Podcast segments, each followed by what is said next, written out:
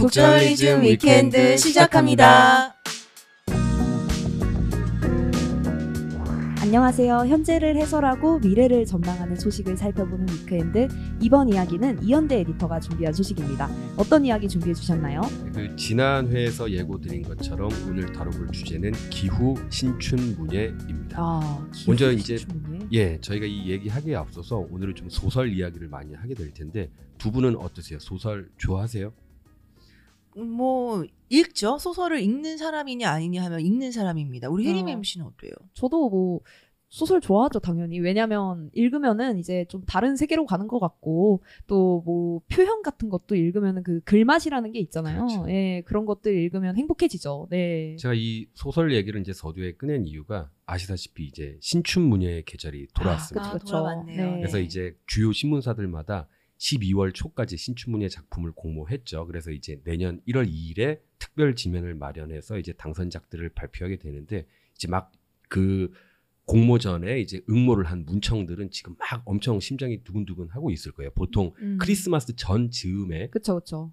그 당선 연락이 전화로 온다고 하더라고요. 어.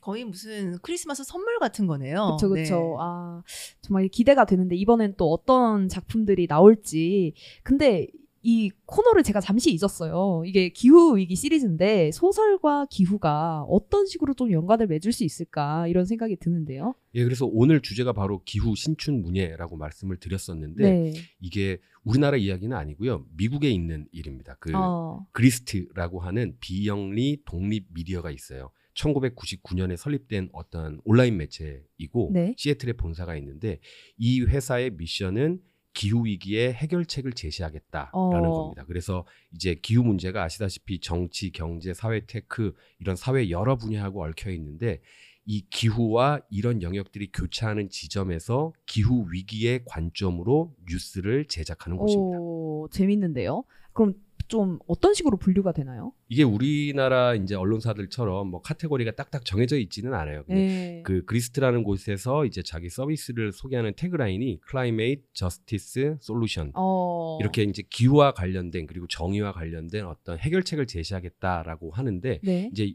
여기에서 기후 단편 소설 컨테스트를 하고 있어요. 오. 그래서 이제 올해 컨테스트는 6월 14일에 마감이 되어서 이제 우리나라처럼 신춘문예 당선작이 발표되는 내년 초에 우승작, 결선 진출작 이런 것들을 발표하고 웹사이트에서 이제 게재를 합니다. 아, 기후 단편 소설. 와, 처음 들어보는 장르인데요. 네. 그렇죠. 이제 우리가 흔히 이제 공상 과학 소설, SF 소설은 많이들 알고 계시죠. 네. 그리고 SF 소설이 이제 science fiction이잖아요. 그래서 이제 줄여서는 sci-fi라고 하기도 음. 하고 더 줄여서 SF라고도 네. 하는데 이 그리스트에서 공모전을 하는 거는 climate fiction 그래서 기후 소설이라고 오. 하고 줄여서는 cli-fi라고 부릅니다. 네. 아니, 사실 그 기후 위기를 해결하는 게 어쨌든 이 미디어의 좀 목적 중에 하나일 텐데, 그러면은 소설이 기후 위기를 어떤 식으로 해결을 할 수 있는지 그것도 좀 궁금해요. 예, 우리가 보통 기후 위기에 대응한다라고 하면은 아예 뭐 환경 운동에 투신을 하거나 그쵸, 그쵸. 아니면 소비자로서 플라스틱 사용을 줄이거나 이런 것들만 생각하기 쉬운데 그리스트는 자기들이 가장 잘할 수 있는 영역에서 기후 위기에 대응을 하겠다라고 아. 하는 거고 그게 바로 이야기입니다. 네. 아, 이야기가 가진 힘을 믿는다. 예, 좀 이런 맞습니다. 얘기로 들리네요. 뭐 가장 음. 대표적으로 좀 옛날 사례지만 뭐 톰 아저씨의 오두막 흑인 노예제도 개선에 아, 그쵸, 뭐 그쵸. 어떤 큰 역할을 했죠. 예. 그리고 뭐 그, 그로부터 수십 년이 더 지나서는 흑인 민권 운동 개선에 좀 기여를 했었던 작품이 여러분들 잘 아실 앵무새 죽이기 뭐 어. 이런 작품도 있고요. 그래서 뭐 두 분 같은 경우에는 어떤 소설을 읽고 나서 생각이 바뀌었다거나 행동이 좀 변화했다거나 그런 경험들이 있으세요? 어, 어때요, 우리 혜림 MC는? 아, 좀 생각을 해봐야 될 것 같은데요. 저는 아, 그래요? 왜냐면 고등학교 때그 네. 소설은 아닌데 네. 시 중에 그 아 제목이 확실히 기억 안 나네. 뭐 황태 이런 시였던 것 같은데. 대 아, 황태가 아니었던 거. 어쨌든 뭐그 생선과 관련된 관련된 네. 이제 시였는데 네. 그 수산시장을 지나가는데 음. 그 생선의 눈을 봤다. 그 되게 좀 이렇게 아. 뭐라 해야 될까 좀 비틀어져 있고 네. 바짝 말라 있는 네. 그런 이제 생선의 눈을 보니까 좀 어떻다 하면서 이제 감, 담담하게 이제 좀 얘기를 하는 그런 시였는데 읽으니까 되게 그 이후로부터 좀 사람들의 눈이나 막 그 생명체들의 눈 같은 거를 계속 보게 되더라고요. 아, 그렇군요. 네. 약간 눈에 대한 어떤 감각이 그 시 하나로 이제 깨어났다 네, 맞아요, 이렇게 맞아요. 생각을 네. 할수 있겠네요. 네. 오. 아람 에디터는 어때요?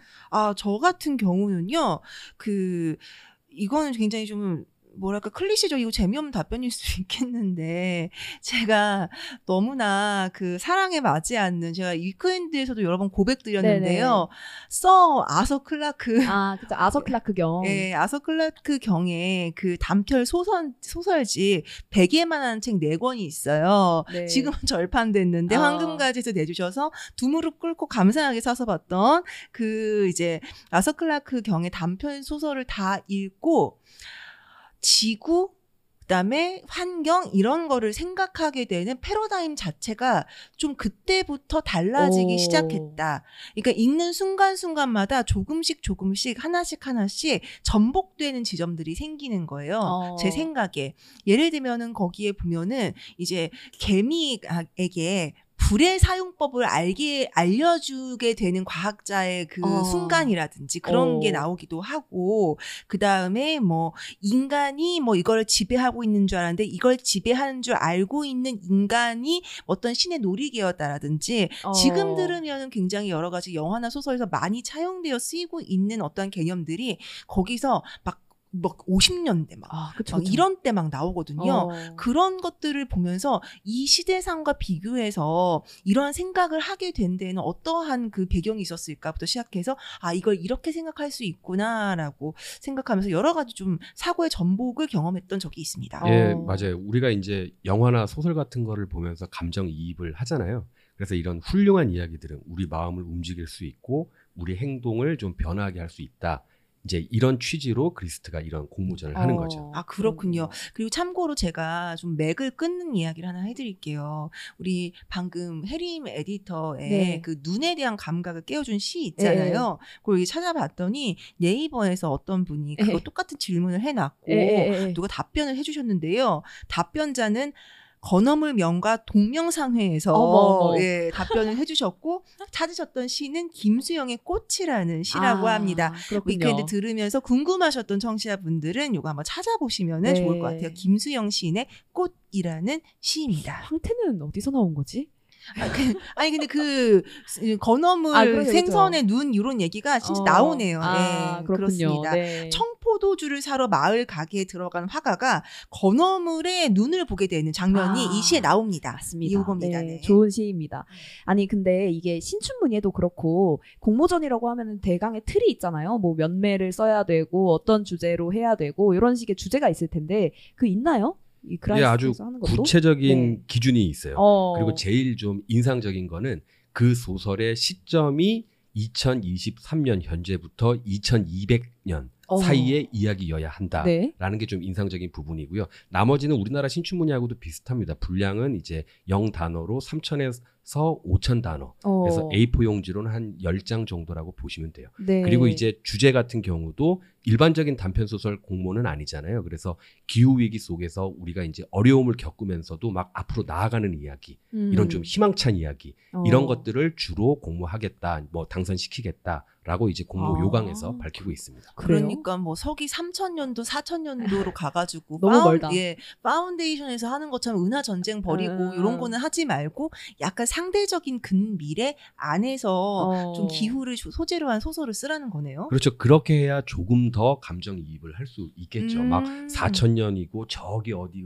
은하계에서 벌어지는 이야기면은 우리가 마치 뭐 어벤져스 느끼듯이 너무 먼 이야기처럼 음. 느낄 수 있으니까 좀 어. 근미래를 다뤄보자는 뭐 이야기입니다. 그렇군요. 어, 아니 저는 2200년 하면은 아 디스토피아밖에 생각이 안 나는데 아, 희망찬 이야기를 이제 써야 하는 예, 그래서 이제 그리스트 측에서 밝히고 있는 거는 뭐 정확히 이런 문장이 있어요. 그 모집 요강에 더 나은 세상을 향한 나침반을 설정하는데 도움이 되는 상상력의 힘을 우리는 믿는다라고 아. 하는데 그래서 뭐 그렇다고 해서 이제 아주 낙관적인 척하라 뭐 이러는 건 아니에요. 하지만 희망이라는 요소가 꼭 있어야 한다. 우리가 어. 뭐 디스토피아를 그리고 인류는 망할 것이야 이거를 취지로 하는 공모전은 아니기 때문에 그럼에도 불구하고 우리는 깨끗하고 친환경적이고 정의로운 미래를 만들어 나가고 있다. 어. 여기에 좀 방점이 찍힌 그런 작품을 좀 원하고 있, 있습니다. 네. 아, 그렇군요. 아니, 또 신춘문예에서 중요한 거는 또 상금이 있죠. 그렇죠. 네. 상금도 있어요? 이게 우리나라 신춘문예 같은 경우는 신문사 규모마다 좀 차이가 있는데 네. 보통은 300만 원에서 뭐 많이 주는 곳은 뭐 700만 원, 1000만 원 어, 이렇게도 주는데 네네. 여기 그리스트 같은 경우에는 우승을 한 하는 작가 한 명한테는 3천 달러 그러니까 뭐 우리나라 돈 한 360만 원 네. 정도 되겠네요. 그리고 2등 한, 하면은 2천 달러, 어. 3등 하면 1천 달러. 어. 그리고 아홉, 아홉 명의 결선 진출자에게는 각각 300달러를 줍니다. 어, 결선 진출자한테도 예, 우리로. 치면은 뭐 예선을 통과한 작품들인 어, 셈인 거죠. 그렇네요. 실제로 이제 작품들이 몇 개 나왔을 것 같은데 어떤 작품들이 있었나요? 이제 기존에 당선됐었던 작품들 뭐 몇 가지 소개해 드리자면 주제는 굉장히 다양해요. 뭐 네네. 먼저 화석 연료 시대가 끝나고 한참이 지난 어떤 미래에 체로키 인디언의 이야기도 있고 와, 재밌겠다. 또 이제 부자들이 지구를 떠나면서 한 젊은 여성이 남게 돼요. 그래서 파트너를 따라서 새로운 세계로 갈지 아니면 지구에 남아서 이 죽어가는 행성을 구할지를 결정해야 되는 순간에 대한 이야기 어. 뭐 이런 것도 있고 또 뭐 해안가에 사는 부족 이야기도 있는데 해수면이 상승하고 파도가 엄청나게 높아졌음에도 불구하고 그 부족의 어떤 파도를 타는 전통이 있는데 그걸 막 제트스키로 아, 그 전통을 지키면서 살아가는 야. 이런 것도 있고 제일 좀 인상적이었던 거는 그 해밍웨이 작품 노인과 바다하고 좀 비슷한 작품도 하나 있었어요. 그래서 그 기후 위기로 인해서 해수면이 올라가고 홍수가 거의 매년 나고 또 유독성 야. 물질들이 막 침범을 해가지고 강이 오염됐었는데 그 강이 조금씩 조금씩 치유되면서 이제 벌어지는 이야기. 어. 캔자스 캔자스 시티에 사는 두 젊은이의 어. 어떤 강과 얽힌 이야기인데 야. 약간 그 풍이 노인과 바다하고 좀 비슷하더라고요. 오. 그 그래서 이제 제가 지금 뭐 몇 가지 작품들 소개해 드렸는데 혹시 이 두 분께서 그리스트에 출품을 한다면 요런 소재 어떨까 싶은 거 어. 있으세요? 저, 저 하나 있어요. 제가 친구들이랑 이제 이거 술자리 토크였는데 몇 번 얘기했던 게 우리가 이제 기후위기가 오면 그 해수면 상승에 관련한 이야기가 많았잖아요. 그러면 사람이 언젠가 진화를 하게 되지 않을까. 어. 그래서 아가미가 생기지 않을까. 아. 그래서 아가미 인간에 대한 이야기.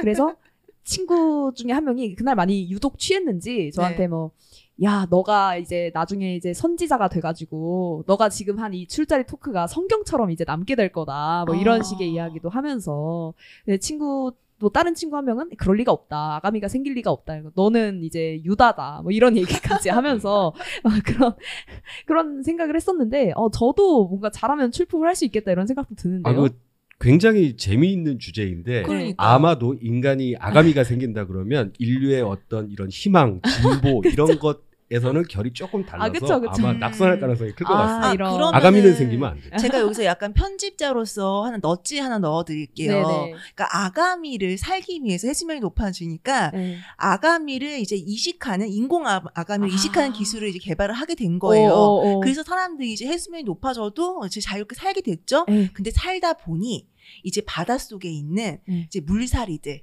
아. 물살이들과 공감할 수 있게 된 거지. 오. 그러면서 변화가 시작된다. 그러면서 이제 캔자스 시티의 그렇죠. 강이 이제 치유가 되는 그쵸 어, 그런 그런. 느낌으로 가면 조금 희망적이지 않을까요? 어. 그리스트에서 당선이 되려면 기후 발전을 위해서 나아가는 노력, 투쟁, 적응 이런 게 음, 들어가야 그렇군요. 아. 네네네. 그러면 그러니까 방금 말씀하신 어떤 인공 아가미 에, 같은 에, 에. 이건 뭐 투쟁 적응으로 볼 수 있겠죠. 어, 예. 그런 것들을 조금 제가 한번 또 고민을 해가지고 좀 발전시켜 보도록 하겠습니다. 네. 네. 아니 우리나라에도 있을 법한데요, 이런 시도가. 그 우선은 뭐 아시다시피 SF 공모전은 꽤 많죠. 그쵸, 그쵸. 그런데 클라이파이는 뭐 제가 찾아본 바로는 없었던 것 같아요. 음. 그래서 이게 뭐 잘 되려면 우선은 상금을 파격적으로 많이 줘야겠죠. 그렇죠, 그렇죠. 그, 그래야 이제 좋은 작품들이 들어오고 기성 작가들도 참여를 하게 될 텐데 네. 현재 뭐 꽤 파격적인 어떤 그 상금을 내놓고 이런 기후 소설을 공모하는 곳은 없는 것 같아요. 아, 그렇군요. 저도 이런 얘기를 한국어로 한번 읽어보고 싶은데 앞으로도 계속 없을지 좀 아쉬운데요.